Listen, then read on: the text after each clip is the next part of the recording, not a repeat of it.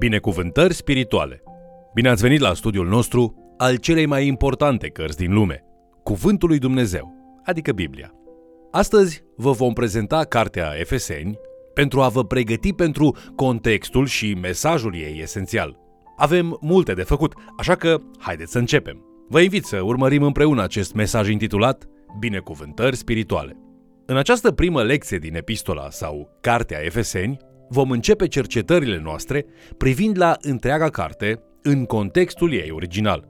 Pentru a face aceasta, trebuie să începem prin a înțelege ce fel de scrisoare este.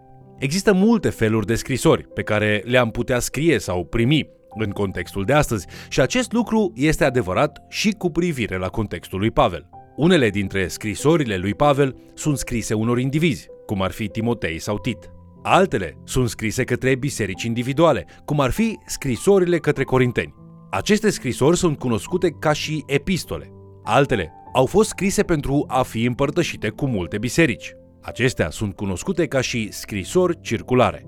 Chiar dacă Pavel nu folosește aceste nume el însuși, se pare că Efeseni a fost intenționată să fie una din scrisorile împărtășite, adică o scrisoare circulară.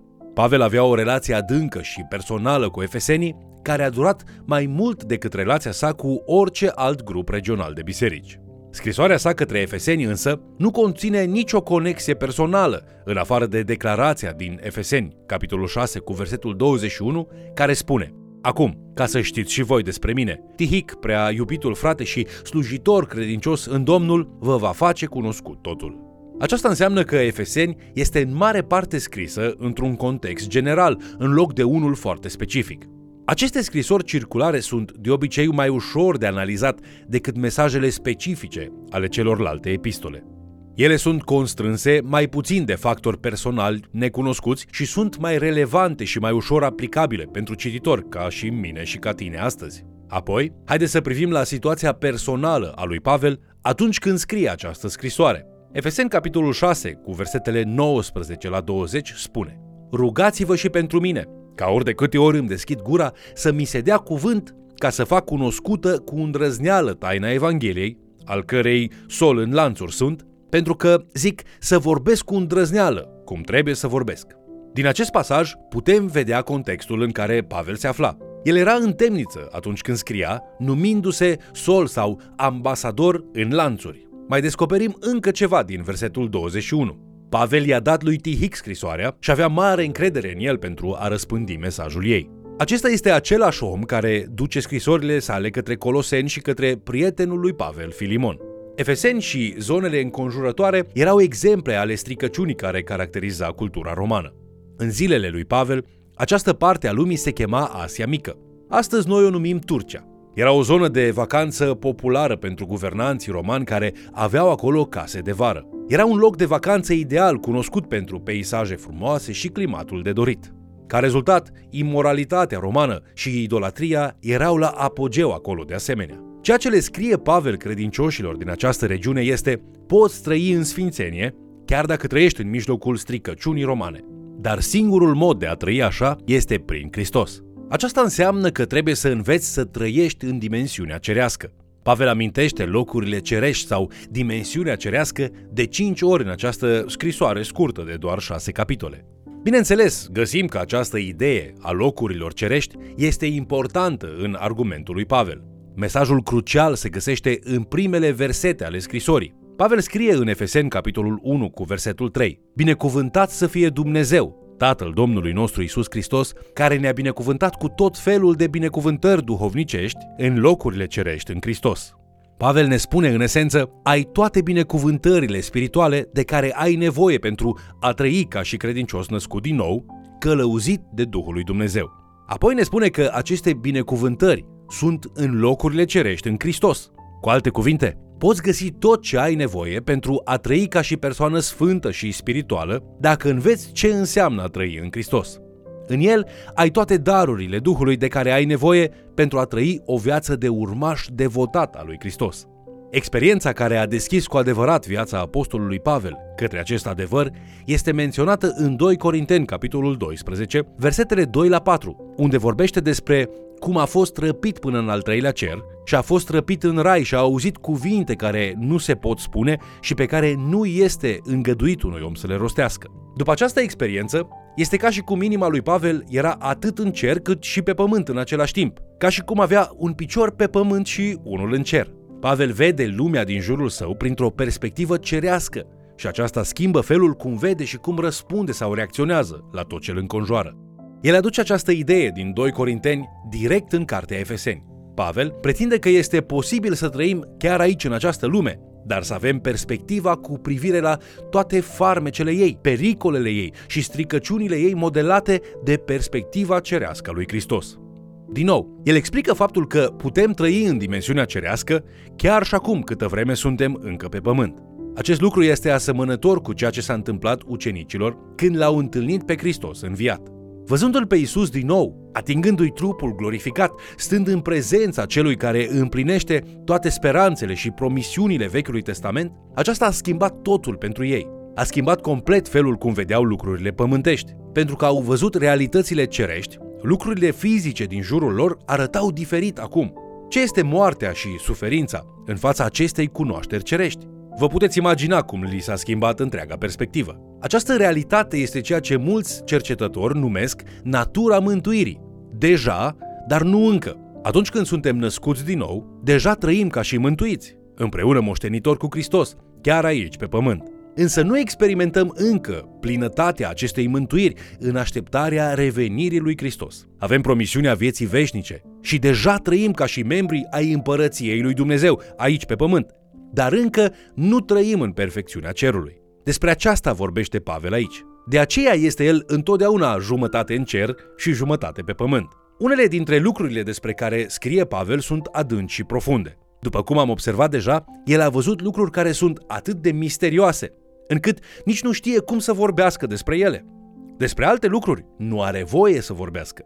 Și există și mistere pe care ni le descoperă și nouă. O taină care a fost ascunsă de veacuri, spune Pavel, a fost descoperită doar în vremea aceea în care trăia el atunci.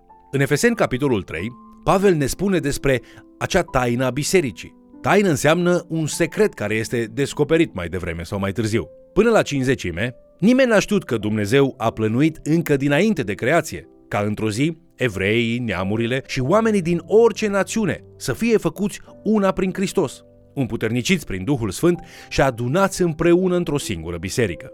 Semnele arătau înspre acest plan în cărțile profetice, dar nu mulți oameni puteau să înțeleagă pe deplin ce au vrut să spună autorii. Dar acum, în timpul lui Pavel, Dumnezeu și-a revelat planul în mod deschis, un Mesia ispășitor și biserica sa aducând mesajul mântuirii la lume. Împreună cu teme specifice, în diferite capitole ale cărții Efeseni, este interesant de observat că, în timp ce această scrisoare este scrisă pentru un context specific, ea se leagă cu teme mai ample din Scriptură. Scrisoarea lui Pavel către Efeseni și cartea Iosua din Vechiul Testament au teme similare ale binecuvântărilor. În Iosua, capitolul 1 cu versetul 3 scrie Orice loc pe care îl va călca talpa piciorului vostru, vi-l dau, cum am spus lui Moise. În acest pasaj, Dumnezeu îi spune lui Iosua și poporului Israel că îi binecuvântează cu țara pe care i-a promis-o lui Israel. În Efeseni, capitolul 1, cu versetul 3, Pavel spune, Binecuvântat să fie Dumnezeu, Tatăl Domnului nostru Isus Hristos, care ne-a binecuvântat cu tot felul de binecuvântări duhovnicești în locurile cerești în Hristos. În acest prim pasaj, copiii lui Israel au luat țara promisă, iar în versetul din Efeseni suntem chemați să luăm țara spirituală binecuvântată. Ideea centrală a cărții Efeseni, deci, poate fi rezumată în această propoziție. Vino să locuiești în Hristos, în locurile cerești, și să găsești în Hristos toate resursele de care ai nevoie pentru a trăi ca și persoană duhovnicească, aici și acum. Vedeți, avem multe resurse spirituale. Avem darul credinței, pocăinței și iertării. Tu crezi, îți mărturisești păcatele și te pocăiești? Avem binecuvântarea spirituală a rugăciunii. Dar te întreb, tu te rogi? Avem cuvântul lui Dumnezeu care ne revelează în mod miraculos caracterul, planul și scopul lui Dumnezeu. Revin cu o întrebare pentru tine. Petreci tu timp în mod consistent în cuvântul lui Dumnezeu? avem părtășie cu Hristos cel înviat, avem împuternicire prin Duhul Sfânt ca să ieșim din robia păcatului și dorințelor egoiste. Darul Duhului Sfânt aduce roade spirituale de multe feluri. Mai presus de toate, avem binecuvântarea unei relații cu Creatorul nostru prin aceste lucruri și bucuria și pacea de a găsi scop și însemnătate ca parte din planul etern al lui Dumnezeu. Toate aceste binecuvântări spirituale ne așteaptă pe deplin în locurile cerești, pe tărâmul spiritual și le putem accesa aici și acum prin Duhul Sfânt. Trebuie să depunem și noi efort, de exemplu prin practicarea consistentă a disciplinelor spirituale. Ai credința de a veni și a locui în locurile cerești cu Hristos și a lua în posesie moștenirea ta duhovnicească în Hristos? În Vechiul Testament, chiar înainte ca israeliții să intre în țara Canaan sau țara promisă, Dumnezeu le-a spus în Deuteronom, capitolul 11, cu versetul 24, Orice loc pe care îl va călca talpa piciorului vostru va fi al vostru. Mesajul din Iosua a fost, intră în țară și ia-o în posesie. Dumnezeu ți-a dat-o, dar trebuie să pășești în ea pas cu pas. Cu alte cuvinte, li s-a promis toată țara Canaan, dar nu puteau poseda cu adevărat până nu pășeau în ea, pas cu pas și bătălie după bătălie. Deci, intră în posesia a ceea ce este al tău. Acesta a fost mesajul cărții Iosua. Și același mesaj îl găsim aici în Efeseni. În loc de țara Canaan însă, moștenirea noastră constă în toate binecuvântările duhovnicești din locurile cerești. Ai multe binecuvântări duhovnicești. Acum, du-te și intră în posesia a ceea ce este al tău în Hristos.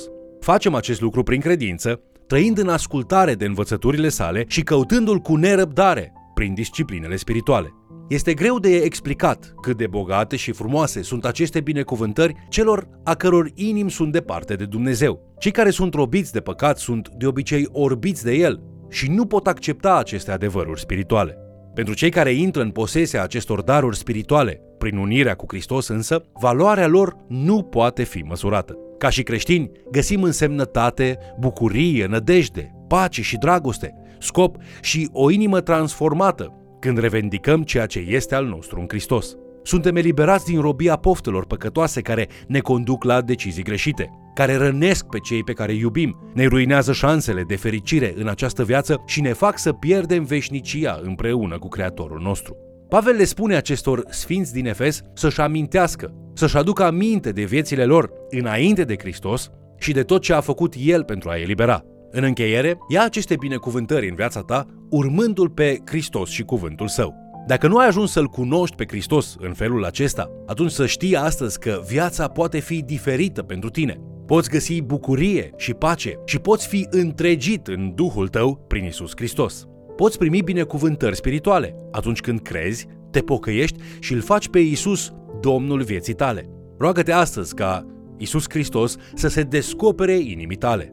Fii gata să îmbrățișezi această revelație și schimbările pe care le va aduce.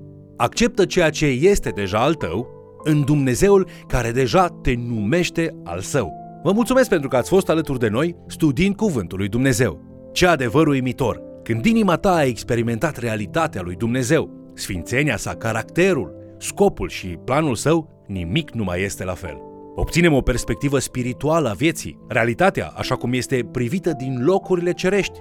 Legăturile sunt rupte, speranța crește, pacea se instalează și dragostea se revarsă. Avem sens, direcție, avem scop și certitudinea fericirii eterne. Acum, Dumnezeul care dă răbdare și încurajare să te țină în pacea sa și să îți dea îndrăzneală, să împărtășești cu toți harul și dragostea lui. Te invit să ne urmărești în continuare și, de ce nu, să mai chem cel puțin o persoană să ni se alăture.